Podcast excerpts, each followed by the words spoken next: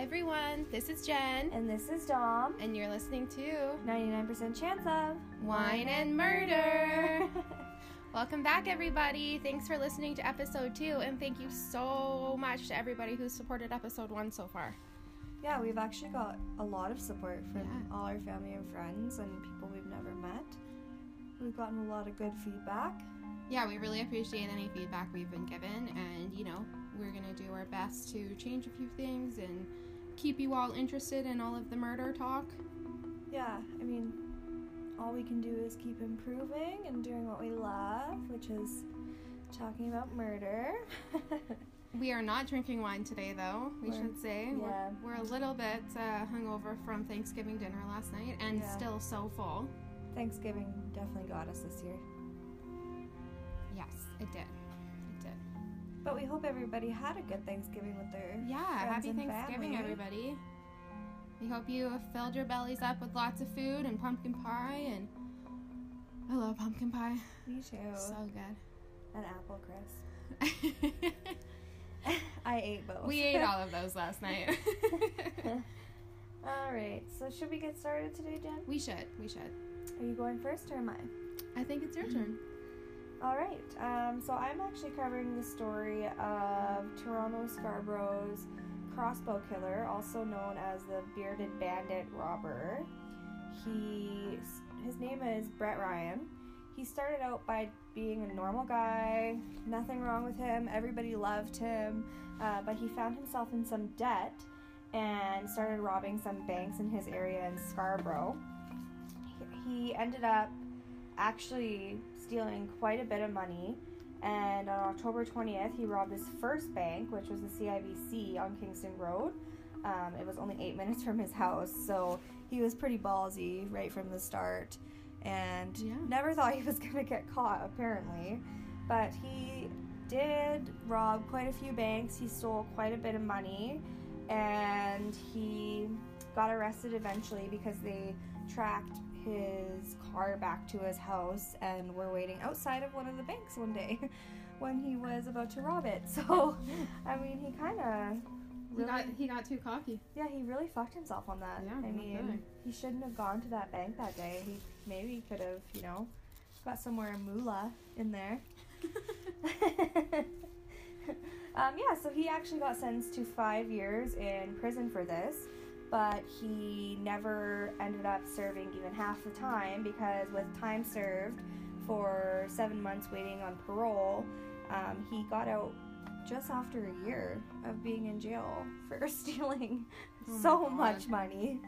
Um, and yeah, he went on to kind of, you know, not have such a successful life, not what he was thinking. And he basically had to live with his mom for a little bit. And then he finally got introduced to his fiance, Kristen, who was a physiotherapist. And they had a really good life. They were definitely, he seemed like he was on the right track, going to school. He got a job. Um, they all celebrated, but then they he realized a couple days later he was actually already getting fired because his boss found out about his previous bank robbers. I mean, you think they checked that first, but you know. I mean, yeah, like um, they definitely did not. and then uh, he decided to do the unthinkable and lied to everyone in his life that he still had this job, but that he was working Yeah. from home. Um, I mean, I, I do understand why he did it. It would be pretty embarrassing. But at the same time, I mean, tell your fiance that you don't have a job anymore. yeah. Yeah, I mean, you know, she's gonna notice when there's no money coming in. Well, when you can't pay for the wedding that's right around the corner, I mean, you're, I mean, you're pretty fucked. Yeah, we definitely are. So after a, a while of playing this charade of still having this job, he actually had finally admitted to his mother that, you know, he wasn't working, he's really depressed, he's not making any money, and that he couldn't tell his fiance. And she basically gave him an ultimatum to be like, you either tell your fiance or I tell your fiance. Yeah. And he was very upset by this. He basically decided on his way out the door that he was going to kill his mother that day. Hmm. Yeah. Premeditated. Yeah. I mean, he was very that's that's not not right. No, no, he shouldn't have done that. no. Um, so he devised these really cool mechanisms. He actually set up his own alibi. He basically created all these traps in his house to make an electronic footprint so that even when he was murdering them, it would look like he's at home. So nobody could prove otherwise. And it was kind of crazy. He rigged up a laptop and a wooden spoon and a fan and when this timer went off, the fan would go and hit the wooden spoon on the enter key and press this thing on YouTube. So it would make it look like he was home. And he had a bunch of pre. Wow, that is like, Yeah, it's really smart. yeah. he had a bunch of um, text set up to like pre-send to people, like saying like how thankful he was for this, or he he was thanking them for whatever he was doing, and just all these different versions to just have him at home so that nobody could say he wasn't there. That's crazy. I mean, it's really smart. So he went over to his mom's one day and he, he had been helping her with some like furnishings in her house. And he decided that, you know, he was just going to talk to his mom. He didn't want to kill her if he didn't have to. But then the argument got pretty heated and he marched out to the garage after his mom called his older brother. Hey everyone, we're by a fire station, so sorry about that. It's, it's a little loud, it's okay. So he marched out to the garage and he was getting his crossbow ready to kill her. And instead, he ended up just stabbing her in the cheek and the face and multiple other places with the crossbow because he couldn't get it loaded in time. Yeah. So, I mean, it was pretty brutal. He actually, when she fell to the ground, he strangled her and hid her behind all the flooring that he had ripped up previously for her as a good son. But now he's the bad son. just, just hold on. Yeah, there's just a lot of sirens right now. Must be someone else getting murdered, I guess. Maybe someone got murdered. Yeah. Hopefully not, though.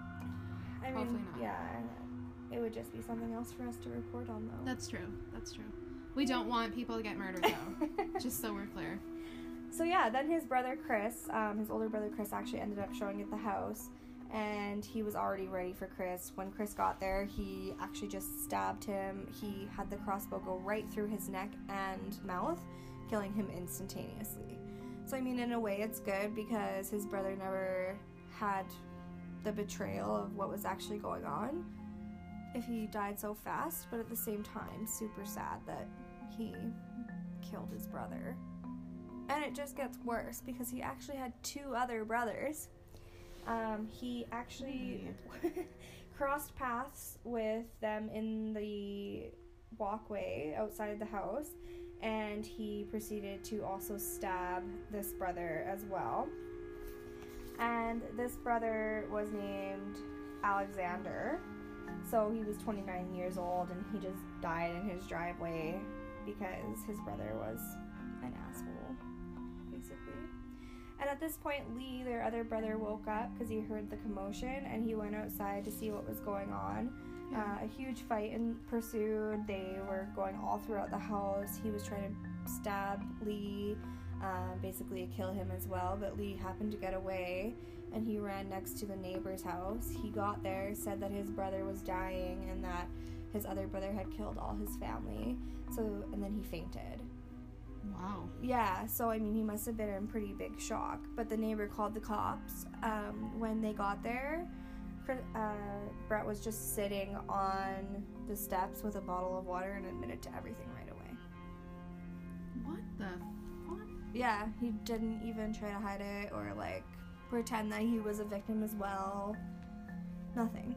That's crazy. And what's even crazier is that he didn't set up any of his alibi mechanisms.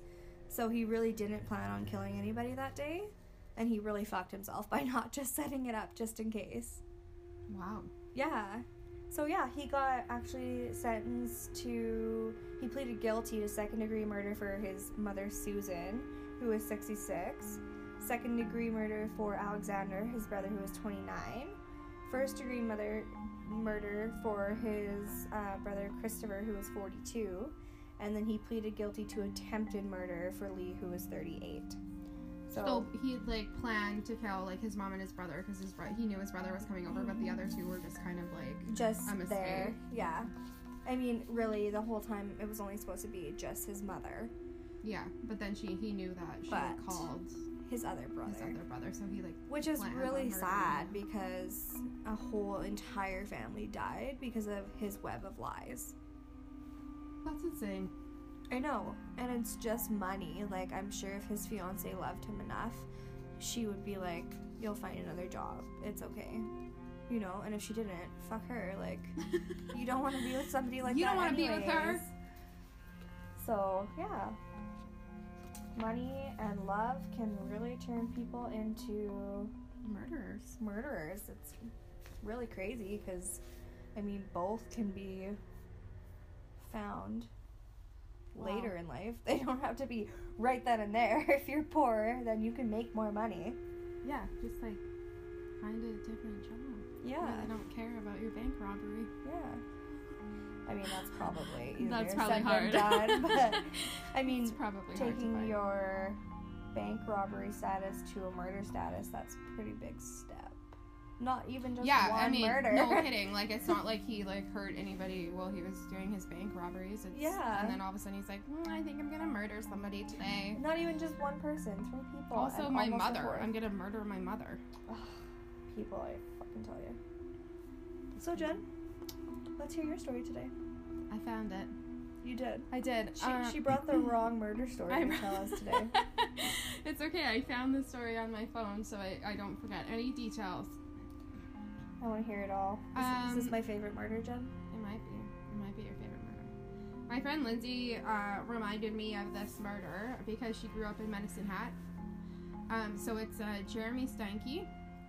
It's my favorite murder. I picked the right one. I did a book report on this in grade 10 because it fascinated me so much. Well, there you go. You're gonna be so excited. So I knew, like, I knew about this. Obviously, everybody heard about this, but there's like some details that I didn't, I didn't know, Yeah. which was like cool to find out. Mhm. Well, not cool, I guess, but interesting. Interesting. Um, so in April of 2006 in Medicine Hat, everyone in Jasmine Richardson's family was killed except um, her. So it was like her parents and her eight-year-old brother. Which is the worst. Yeah, Like, the eight year old brother really got me. yeah, and I mean she was only 12 years old at the time, and Jeremy Steinke was 23, and they were boyfriend and girlfriend, which is so fucked up. I mean, what does a 23 year old want with a 12 year old? That's so that's so gross. It's disturbing. Like, oh my god, I was just like, that's just Blown away. Um, so they ended up, you know, they ended up being charged, obviously, and Jasmine Richardson was charged with three counts of first degree murder. And she was the youngest person convicted of multiple counts of murders in, in Canada's history. That's insane. But I mean, because she was a kid at the time, like she's 12 years old, so she, the maximum sentence for a youth at that time was it's 10 years. So she's like she's not in She's prison already anymore. out. Yeah, so in 2016 she got released from prison. Fuck. That's scary to think that, like, in our own community, because we do live pretty close to Medicine Hat, she could be here. Oh, I know exactly. Well, I know she. Uh, I don't know. And, like, how do you rehabilitate somebody from that? Yeah, I mean, she didn't. I mean, she planned the murders with Jeremy, but like he's the one who. executed them. yeah, but I at the same time, you know, she was she knew full well what was going on. I, I mean, I guess she could have. She's still very young though. You could be really easily influenced by someone who's that much older than you, who is you know in a way brainwashing you into Right. thinking like you guys are in love and Right. But there's no way. I don't know. There's no way she could have been like madly in love with someone at 12 years old. 12 years old. It Just was- like the idea of it. Yeah, for sure. And this older man who's weird. liked her. I don't know. I guess they met at a punk rock show. Um, before she met him, though, she was described as a happy and social girl. She was like really popular in school, and um, but that changed once they met. And you know, I mean, he was 11 years older than her. She, Right. And then she was instantly taken with his goth lifestyle. Oh, And she even became a member of the website vampirefreaks.com. Right. and then she like would wear dark makeup and dark clothes and stuff. And Which I'm sure her parents loved. yeah, and I mean, she had a pretty good upbringing. Like, her family was always really, really close. Um, his wasn't so much. Um, his mom was an alcoholic, and her boyfriend abused him. That's pretty sad. Yeah, and so, and I guess kids at school, like, he was bullied pretty badly. Um, and so he had already a- attempted suicide before. Oh, by 23. Yeah, That's before so he had like met. Jasmine.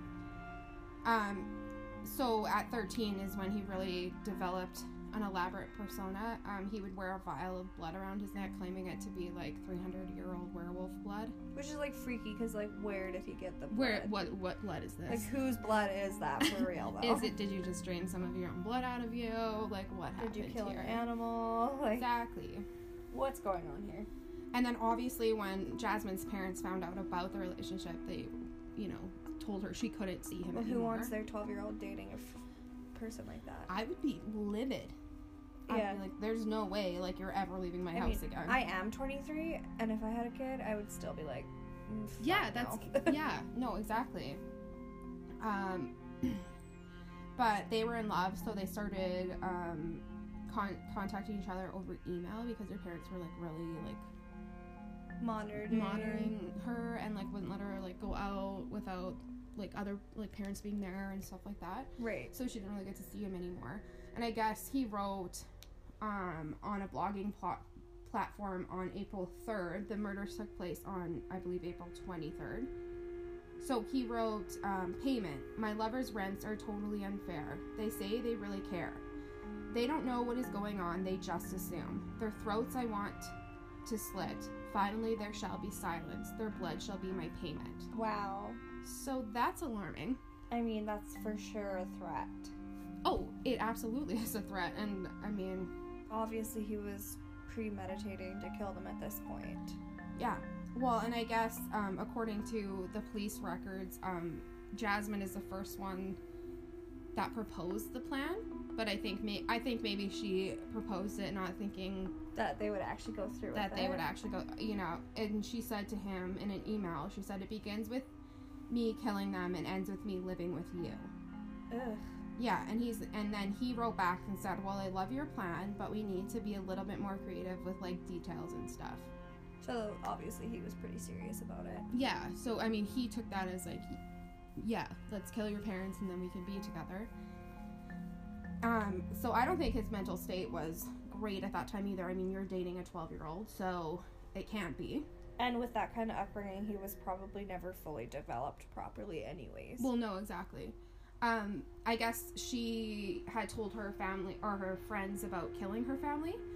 Um, but they just, they honestly just thought she was joking. right, because who at 12 years old is gonna kill their f- entire family? Yeah, I mean, like, when you're a teenager, you're like, oh, I just wish my parents were dead. You know, like, people say that. And then, Yeah, like I want to do whatever the fuck I want. I wish I didn't have parents. I wish I was older.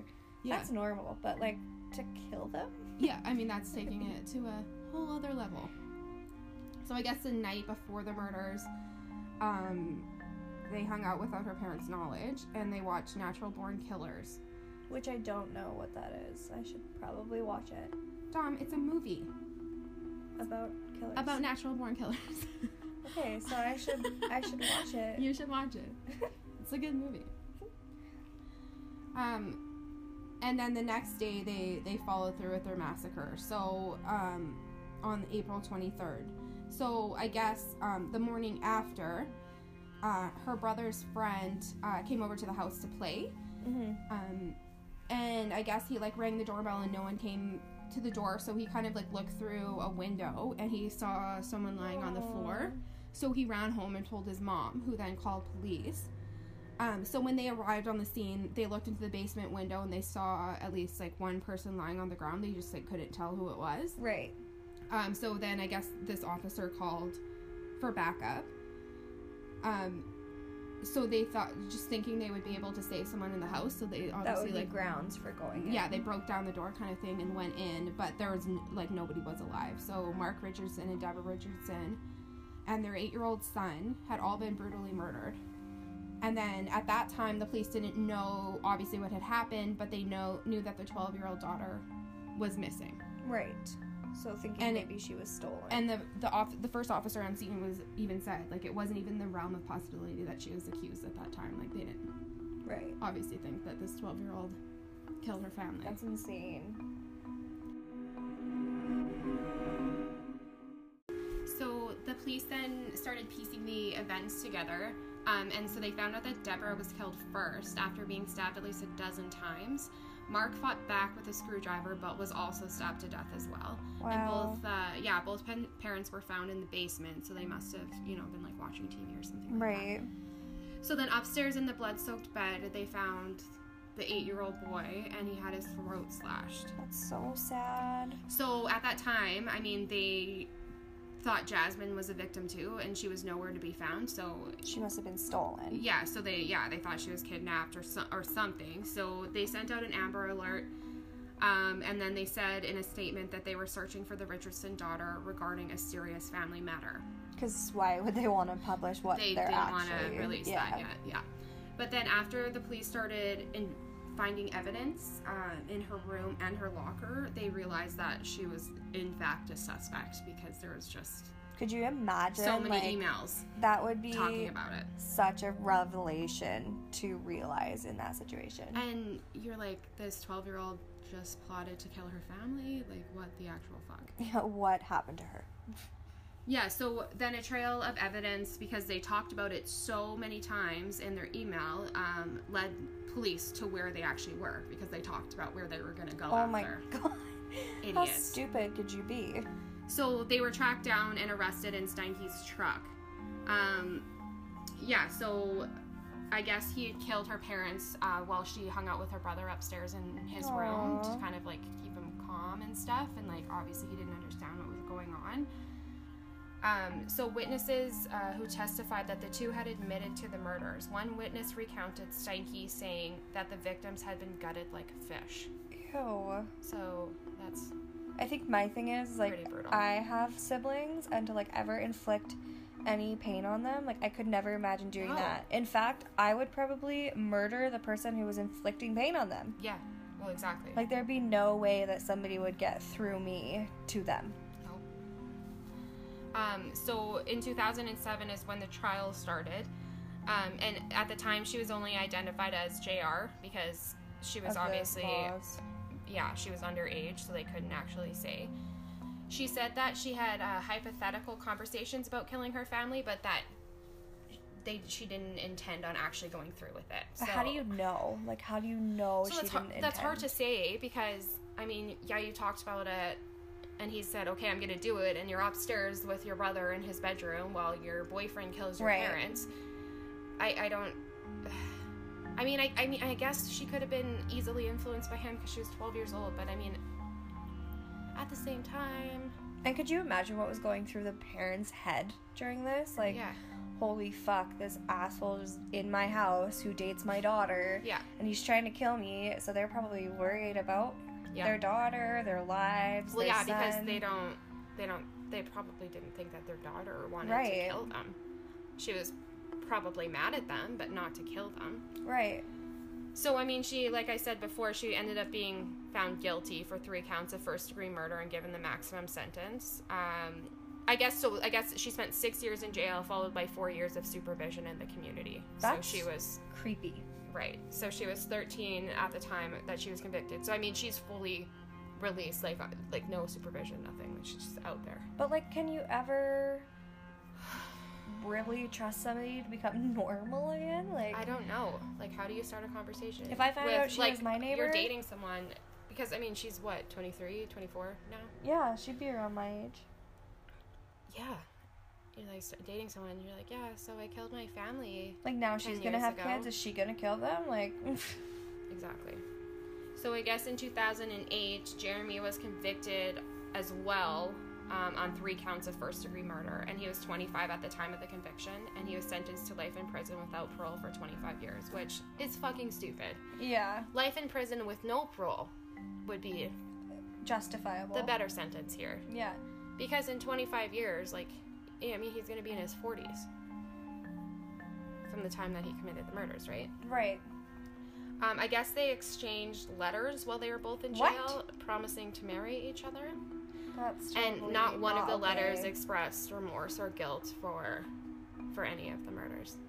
So why was she even let out to begin with? If she can't express remorse for the murders, she should never have been let out. Oh no, I completely agree with you.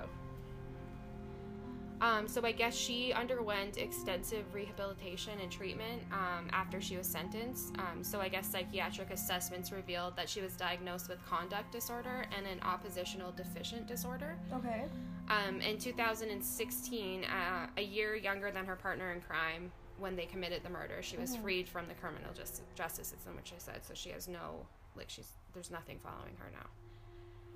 Um, so using reports from Richardson's probation officer, the judge um, said, "You've indicated through your conduct you have a desire to atone for what you did." Clearly, you cannot undo the past. You can only live each day with the knowledge that you can control how you behave. I mean, Okay. I- yeah. I, sure. guess. I, I don't know. Like, I, I don't know how you can move on with your life after doing that to your. Well, not only, but like, what if she meets a guy and she's gonna have to explain why she doesn't have parents and her brother? Yeah. And then they're oh, gonna be like, "Holy fuck, you were that crazy bitch I heard about in the news." Exactly. I wonder, like, I'm wonder if she like changed her name and stuff. she must have. I There's would've. no way she could go around in public without changing her name. Yeah. Yeah. So that is my murder. Yeah. Um, yeah. So I, I just have to say, from episode one, I accidentally did give away how old I was. Because I said, I'm not going to tell you how old I am. And then all of a sudden, when I first started talking about my murder, I said it happened in 1989 and I was only two years old at the time. So, everyone, I'm 31. She's 23. See, I am a lot older than Dom. it's okay. We just have a lot of the same passions. Best friends, y'all. Best friends. We drink all the wine except for today because we drank it all yesterday and we, We are can't not- stomach it today. We are not having any more wine today. Yeah. So thanks everyone for listening. We really appreciate all the support and Yeah. remember, always keep your wine glasses full. And don't get murdered. Bye. Bye.